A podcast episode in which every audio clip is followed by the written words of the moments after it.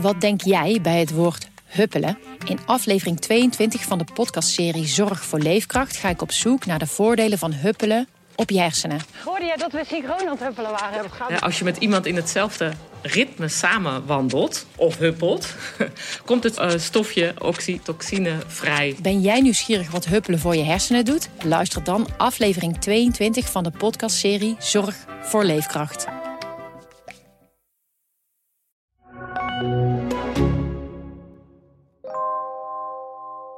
De zwaarste straf die je in Nederland kunt krijgen is een beperking van je vrijheid. Als je een misdrijf hebt gepleegd of daarvan wordt verdacht, is de kans groot dat je in detentie wordt gezet.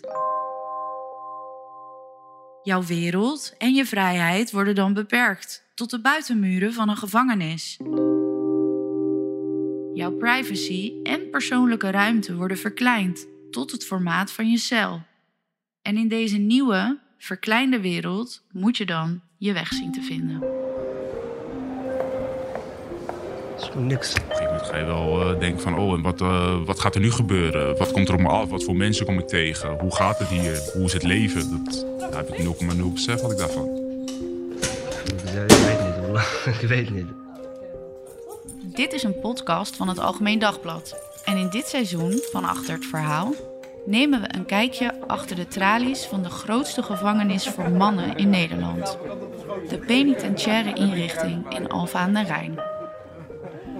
Ik ben Serena Hofman en als misdaad- en rechtbankverslaggever ben ik al vaker in de Alphense gevangenis geweest. Om een verhaal te maken over een indrukwekkende gebeurtenis, zoals een brand of de komst van een antismokkelnet. Maar nooit eerder heb ik me verdiept in het dagelijks leven achter de tralies. Want hoe ziet een opgesloten bestaan eruit dat draait om terugkeer in de buitenwereld? En hoe voelt het als je alles dat je lief hebt moet achterlaten omdat je een fout hebt gemaakt? Je maakt je zorgen om thuis, je maakt je zorgen over je kinderen, eh, over je vrouw. En Maar ook, maar goed? Hoe is het om in deze wereld te werken? Waar elke beweging wordt geregistreerd en elke deur achter je in het slot valt. Ik denk dat niemand zomaar denkt van, oh, dat doe ik wel even. En het is, eh, het is natuurlijk allemaal niet normaal. Het is natuurlijk een hele abnormale samenleving eigenlijk. De afgelopen maanden was ik samen met mijn collega Kabba regelmatig te gast in de Alphense Baaiers om een antwoord te zoeken op juist die vragen.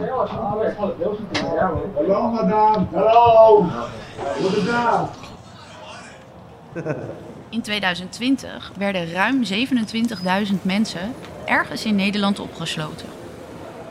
De gevangenis in Alphen aan de Rijn ligt midden op een industrieterrein.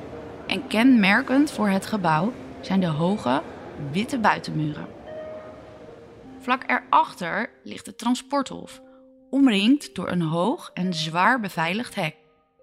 Het is de laatste poort die gedetineerden zien voordat ze echt de gevangenis ingaan. En daar begint onze zoektocht. We worden rondgeleid door Wienand, een medewerker van de binnenkomst afdeling delinquenten, ook wel het pad. Eh, we staan nu hier op de binnenplaats, het transporthof heet dat. Dat is eigenlijk de eerste gate die de jongens zien als ze vanuit het politiebureau hier naartoe worden gebracht. Dus eh, ze rijden hier met het busje rijden ze naar binnen door de poort heen. De begeleiders, de vervoerders gaan zichzelf aanmelden binnen. En daarna rijden ze door hier het transporthop op. En dit is eigenlijk ja, de eerste deur die ze zien eh, van de inrichting. Zou je kunnen zeggen dat dit een soort point of no return is op dat moment voor hen? Nou, ik denk dat de meesten dat misschien wel zo zullen ervaren, inderdaad. Dat ze echt daadwerkelijk de inrichting binnenkomen. En ehm, ja, de muren natuurlijk om hen heen, de hoge muren, eh, hoge hekwerken en de poort die sluit. Ja, dat is eigenlijk al het eerste eh, ja, gevoel, hè, dat ze opgesloten worden eigenlijk. En met dat gevoel komen ze dan dus bij jou terecht. Ja, ja, je moet zo zien, die jongens die zijn natuurlijk van het politiebureau, die zijn van de straat eh, opgepakt natuurlijk. Ja, natuurlijk zijn ze het niet mee eens. Hè. Eh, Agressielevel ligt natuurlijk heel hoog. Eh, frustratie ligt natuurlijk heel hoog. Dat gevoel waar we net over hadden, dat, dat krijgen ze nog extra erbij nu natuurlijk. Hey, dit is nu echt. Hè. Ik ben nu echt in een inrichting. Word nu echt opgesloten. Ja, en al die frustraties, ja, die, die kunnen natuurlijk elk moment eruit flappen eigenlijk. En ehm, dat is ook een dingetje waar wij eh, heel goed mee moeten opletten, ja. Dat er van alles door je heen gaat als je op het bad binnenkomt, kan ik me goed voorstellen. blijkt ook uit gesprekken die ik had met mannen die vastzitten in Alphen.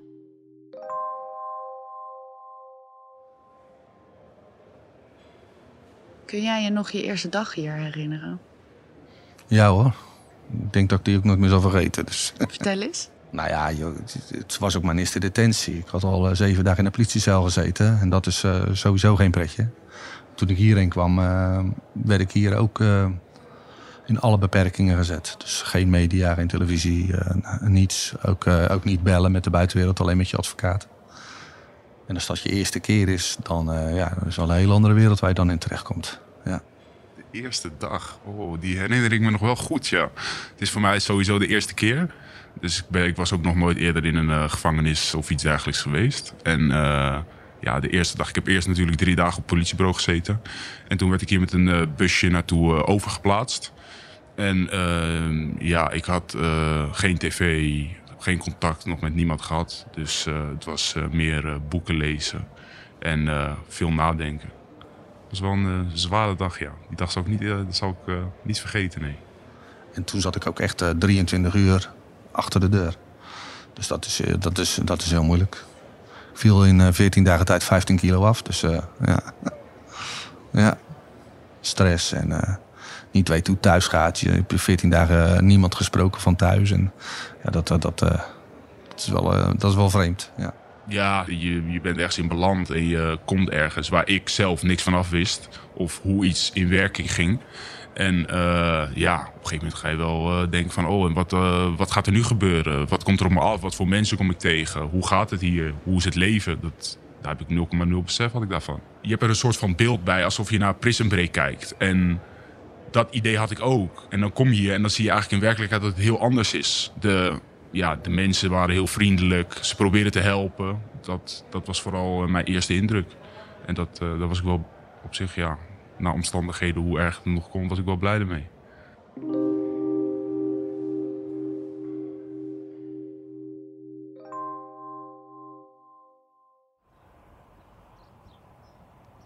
Terug op het transporthof bij Wienand wordt zijn uitleg onderbroken. Het hek gaat open. Komt nu ook een busje binnen. Deze keer van de politie. En eh, ja, het kan zijn dat ze jongens bij hun hebben nieuwe inkomsten. Het kunnen ook zijn eh, dat het eh, transporters zijn. Want vanuit hier, van het bad, ehm, alles wat in en uit gaat qua gedetineerden, dat gaat allemaal via ons. Dus eh, jongens die naar de rechtbanken gaan, naar het ziekenhuis gaan, dat soort dingen, dat gaat allemaal via ons. Hier eh, begint het en eh, ja, voor sommigen eindigt het ook eh, allemaal hier. Ja. Ja. Zoals je ziet, eh, de voerder die meldt zich aan. Eh, er mogen geen wapens naar binnen. Dus eh, diegene zal zijn wapens opbergen in een kluis. Dus eh, de pepperspray, wapen zelf, vuurwapen, die mogen niet naar binnen. Want binnen de muren is geen enkele wapen toegestaan natuurlijk. Dus alle wapens worden veilig opgeborgen. En dan pas mag de voerder naar binnen rijden. Ja. Terwijl Wienand vertelt wat de bestuurder doet, realiseer ik me dat mijn collega en ik als twee vreemde vrouwen met een microfoon een mannengevangenis ingaan. Achter de ramen van het parketbusje staren drie paar grote ogen ons aan. Ik kan niet anders dan terugkijken, maar ongemakkelijk voelt het wel. Misschien moet ik zelf ook maar stoppen met staren. De sfeer heeft geen enkele invloed op Wienand. Hij loopt ontspannen naar het busje om ons de binnenkant te laten zien. Hallo madame. Hallo. Goedemiddag heren. Ah man. Zo. Jullie komen nu afleveren of eh retourtjes? Oké, kijk. Nou, deze heer die komt eh, dus een eh, aantal personen afleveren die terugkomen, in dit geval van de rechtbank. Jullie komen van de rechtbank, heren? Jullie komen van de rechtbank? Alles goed gegaan? Ik had beter verwacht. Je had beter verwacht? Oké. Oké dan. Nou, positief blijven, hè? Mooi zo. Nou, in dit geval eh, komen ze de jongens afleveren die vanmorgen naar, eh, naar de rechtbank zijn geweest. Ehm, ja, hè, het kan natuurlijk ook zijn dat ze bij de rechtbank slecht nieuws hebben gehoord. Dus dan hè, zijn ze natuurlijk ook hoog in hun frustratie. Dus dat is ook een taak van ons om ze toch weer hè, op de rustige te houden. Ehm, nou, de deur die De mannen worden uit het busje gehaald en lopen vlak langs ons terug de gevangenis in. We weten niet precies wat ze te horen hebben gekregen in de rechtbank, dus kunnen we de sfeer niet goed peilen. Hoi. Ja man. Zo. Kijk. Ja, gezellig. Ai, ai, ai, ai, ai. Wat? Eh, Den Haag, doe de Den Haag uh, Mosse, ja? Een grote man protesteert luid en wil duidelijk niet terug de wachtcel in. One second. No, arrest. No arrest. No arrest. Na patrosbój. Pora. Wolny.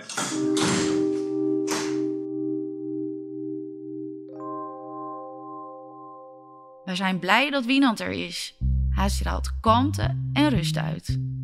Misschien is dat wel te danken aan het feit dat er achter zijn zachtaardige stem een heuse vechtsporter, compleet met zwarte band schuilgaat. Hij vertelt ons wat er gebeurt na binnenkomst. En dit gedeelte is eigenlijk entree. Eerste gedeelte, dus de jongens stappen uit de bus. En het eerste gedeelte waar ze het gebouw binnen betreden. Uh, mijn collega's uh, die wachten de persoon op. Die checken even de naam van die persoon. Hey, is het daadwerkelijk echt de persoon die uh, hier binnen hoort te komen? En vervolgens gaan wij alles noteren wat die persoon bij zich heeft. Dus bagage, want het kan zijn dat diegene natuurlijk een tas met kleren bij zich heeft. Ehm, waardevolle goederen gaan we even checken. Heeft hij een zak bij zich met waardevolle goederen? De collega's van de politie die doen daar een onderscheid al maken op het bureau. Uh, dus op het bureau krijgen wij dus al, uh, vanuit het bureau krijgen we een zak met de waardevolle goederen, een preciosa zak noemen we dat. En um, ja, die jongens hebben natuurlijk een tas met bagage, met kleding bij hun. Dat noteren wij hier, hoeveel stuks bagage, hoeveel uh, stuks preciosa zakken ze hebben. En ehm, ook de kleding wat ze aan hebben. Wienand leidt ons verder over de afdeling. Uh, nee, we lopen nu hier in de schone gang. Uh, de schone gang betekent alle gedetineerden die hier in deze gang lopen, die uh, horen niks op zak te hebben, die horen schoon te zijn. Ehm, we hebben aan de andere kant hebben we nog een vuile gang. En dat betekent de jongens die daar kunnen lopen, die zouden eh, nog wat op zak kunnen hebben. Dus hè, schone en vuile gang. Um, Mannen die vanuit het politiebureau of vanaf de straat binnenkomen, moeten door naar de vuile gang. Er tegenover is de schone gang. Om daar te komen, moeten de mannen eerst gevisiteerd worden. Tijdens visitatie worden alle holtes van het lichaam gecheckt op smokkelwaar, zoals bijvoorbeeld drugs of contant geld. Dan gaan we hier naar een, een ruimte toe. Dat heet de visitatieruimte. We hebben eerst een halletje waar ze doorheen gaan. En vervolgens komen ze inderdaad uit op een, uh, ja, een, uh, een klein kamertje. Wat gebeurt dan als de jongens terugkomen van transport, ook als ze op transport gaan? Dus dat betekent ze mogen niks op zak hebben. Uh, we hebben hier ook een plaatje staan. Een, een, Ik zie het staan, ja. Een, een, lunchpakket, een flesje water en uw papieren die voor de behandeling van uw strafzaak, tussen haakjes straf, belangrijk zijn. Ja. Dat is het enige wat vanuit de schone gang naar buiten gaat. Um, ja, het blijft natuurlijk een spelletje. Sommigen die proberen natuurlijk ook altijd nog dingetjes mee te nemen. Rookwaren, hè, aanstekers. En uh, vandaar nog de extra check natuurlijk. En dan zien we rechts zien we ook een douche. Um, dat is ook af en toe nodig. Want we hebben ook af en toe jongens die binnenkomen vanuit uh, uh, van de straat. Die leven ook op straat. Um, als wij zien dat dat uh, qua hygiëne gewoon hè, niet goed is, dan zorgen we ervoor dat die gedetineerde ook de kans heeft, voordat hij naar binnen gaat, om even zichzelf uh, op te frissen, even te kunnen douchen, zodat hij ook weer echt schoon de inrichting binnenkomt. Um, nou, wij lopen door dan hè, naar, door de laatste deur heen en dan komen we eigenlijk uit op de vuile gang. Dus hier worden ze allemaal uh, geplaatst als ze op transport gaan of als ze binnenkomen. Dan zetten wij die even in een wachtcel, parkeren we die persoon even. Niet alleen geval, het lichaam wordt gecheckt. Ook de spullen die gedetineerden willen meenemen worden door Wienand en zijn collega's grondig onderzocht.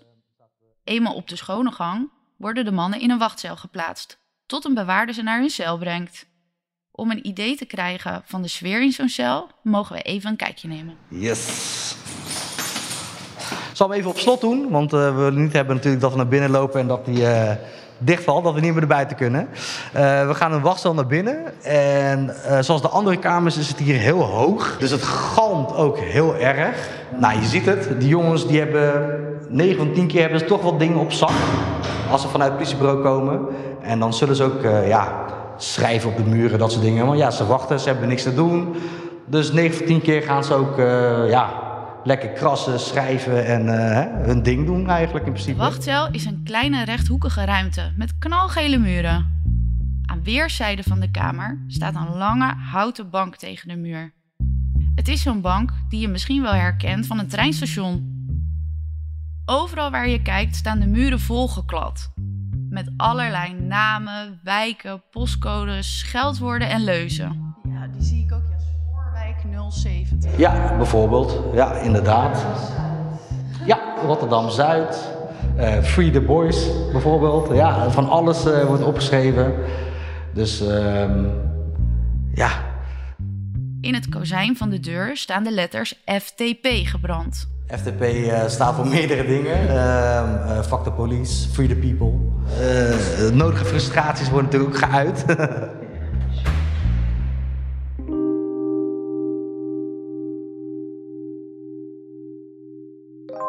Terwijl we in de wachtcel staan, wordt er in de cellen naast ons flink op de deuren gebonkt.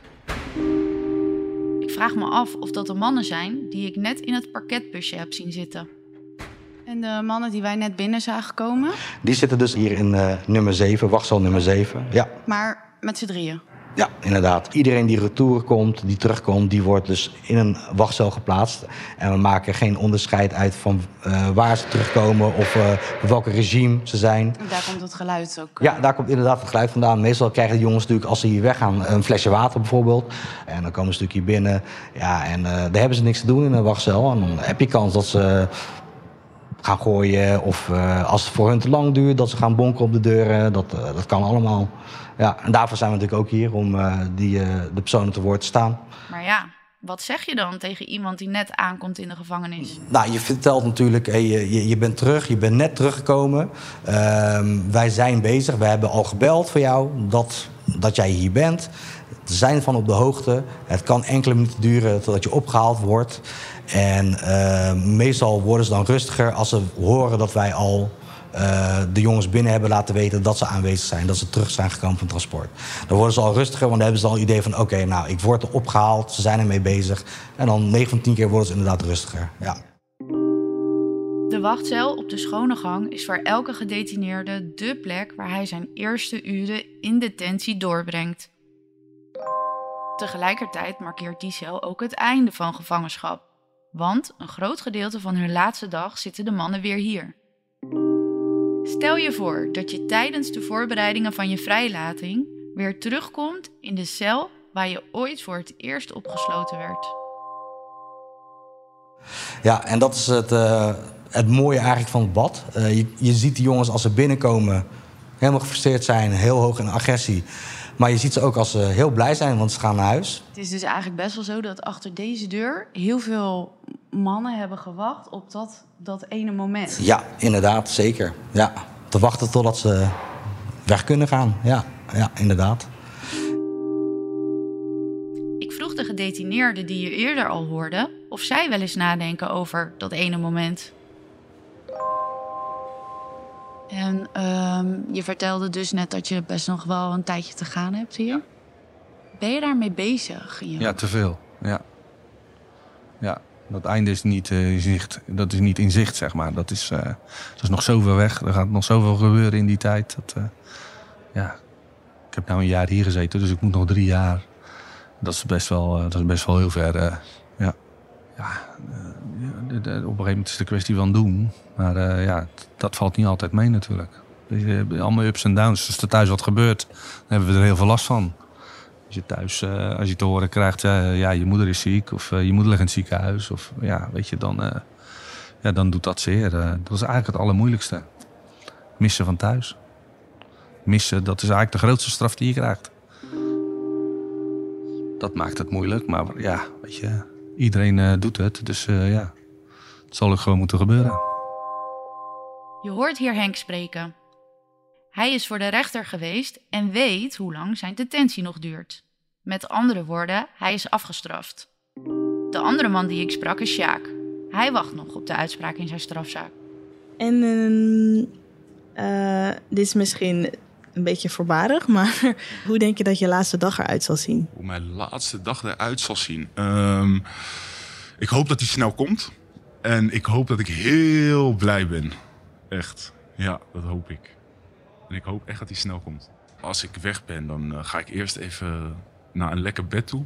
Ga ik eerst even daar liggen. Nee, ik ga eerst naar familie, sorry. Dat is wel heel gemeen. ik ga eerst even naar familie. En dan eventjes ja, langs hun. Met hun praten. Een lekker broodje halen bij de keurslager. Dat zou ook lekker zijn. En eh, ja, dan zo snel mogelijk weer aan de slag om eh, mijn leven op te pakken. Weer terug op het bad wil Wienand ons in al zijn enthousiasme nog een wachtcel laten zien. Ah, dat is ook een wachtcel ehm, voor de personen die misschien wat moeilijk hanteerbaar zijn. Ehm, we kunnen een kijkje nemen, want daar is het iets anders dan hier in een normale wachtcel. Ik zal even eerst even door het luik kijken of er eh, iemand in zit. In dit geval zit er wel iemand in, maar ehm, nou, deze meneer is denk ik niet blij. Die eh, wacht natuurlijk al een tijdje om opgehaald te worden. Oh ja, die komt ook gelijk naar ons toe nu natuurlijk. Ja. De man in de wachtcel hoort ons en gaat achter de deur staan. Via het luikje kijkt hij naar ons en ik herken zijn ogen van het politiebusje op het transporthof. Het is de man die net nog zo luid aan het protesteren was tegen zijn opsluiting. Weer kan ik zijn stemming niet peilen. Wienand merkt hier niets van en trekt onbezorgd de celdeur open. Hi, my friend. My friend, Can we check inside, yeah? Is that okay? five minutes, Pura. Yeah, yeah, yeah. No problem. No problem. Just a second, yeah? Hold on. Take a seat, man. Yeah? Yeah, my colleague already called. So you're gonna be picked up in a few minutes. I'm not sure, man. I'm not sure, man. A few minutes. Yeah? A few minutes. Take a seat, take a seat. Take a seat. I'll open the door, yeah?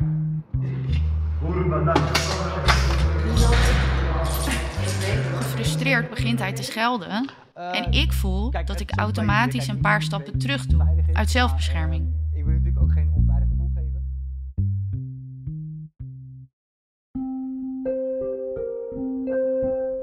Maar dan zegt hij: You go home. Good, man. That's good, that's good. Nu begrijp ik het. Deze man wil gewoon zo snel mogelijk worden opgehaald, omdat hij van de rechter heeft gehoord dat hij vandaag naar huis mag. Het bad is een plek waar hoop en wanhoop bij elkaar komen. Tijdens mijn bezoeken aan de Alphense gevangenis ontdekte ik nog veel meer tegenstellingen zoals deze. De volgende aflevering gaat over binnen en buiten. Want ook als je al vastzit, kun je nog eens worden opgesloten. En dan kan zelfs een gang binnen de muren als buiten voelen. Dit is Achter het Verhaal Achter de Tralies, een podcast van het AD. Mijn naam is Serena Hofman, verslaggever van AD Groene Hart. En ik maak deze podcast samen met DJ Kabba, podcaster bij DPG Media. De mixage werd gedaan door Mitchell van Ommeren en de eindredactie door Kevin Goes en Renske Baars. Met dank aan iedereen die heeft meegewerkt aan een interview voor deze podcast. Wil je meer podcasts van het AD luisteren? Abonneer je dan nu via je favoriete podcast-app of ga naar ad.nl/slash podcast. We worden dagelijks overladen met overbodige informatie. En het is moeilijk de zin van de onzin te scheiden. Daarom vertrouw ik op echte journalisten in plaats van meningen. Een krantenmens heeft het gemakkelijk. Word ook een krantenmens en lees je favoriete krant nu tot al zes weken gratis. Ga snel naar krant.nl. Bezorging stopt automatisch en op deze actie zijn actievoorwaarden van toepassing. Wat denk jij bij het woord huppelen? In aflevering 22 van de podcastserie Zorg voor Leefkracht ga ik op zoek naar de voordelen van huppelen op je hersenen. Hoorde jij dat we synchroon aan het huppelen waren? Dat gaat Ja, als je met iemand in hetzelfde ritme samen wandelt of huppelt, komt het eh, stofje oxytocine vrij. Ben jij nieuwsgierig wat huppelen voor je hersenen doet? Luister dan aflevering 22 van de podcastserie Zorg voor Leefkracht.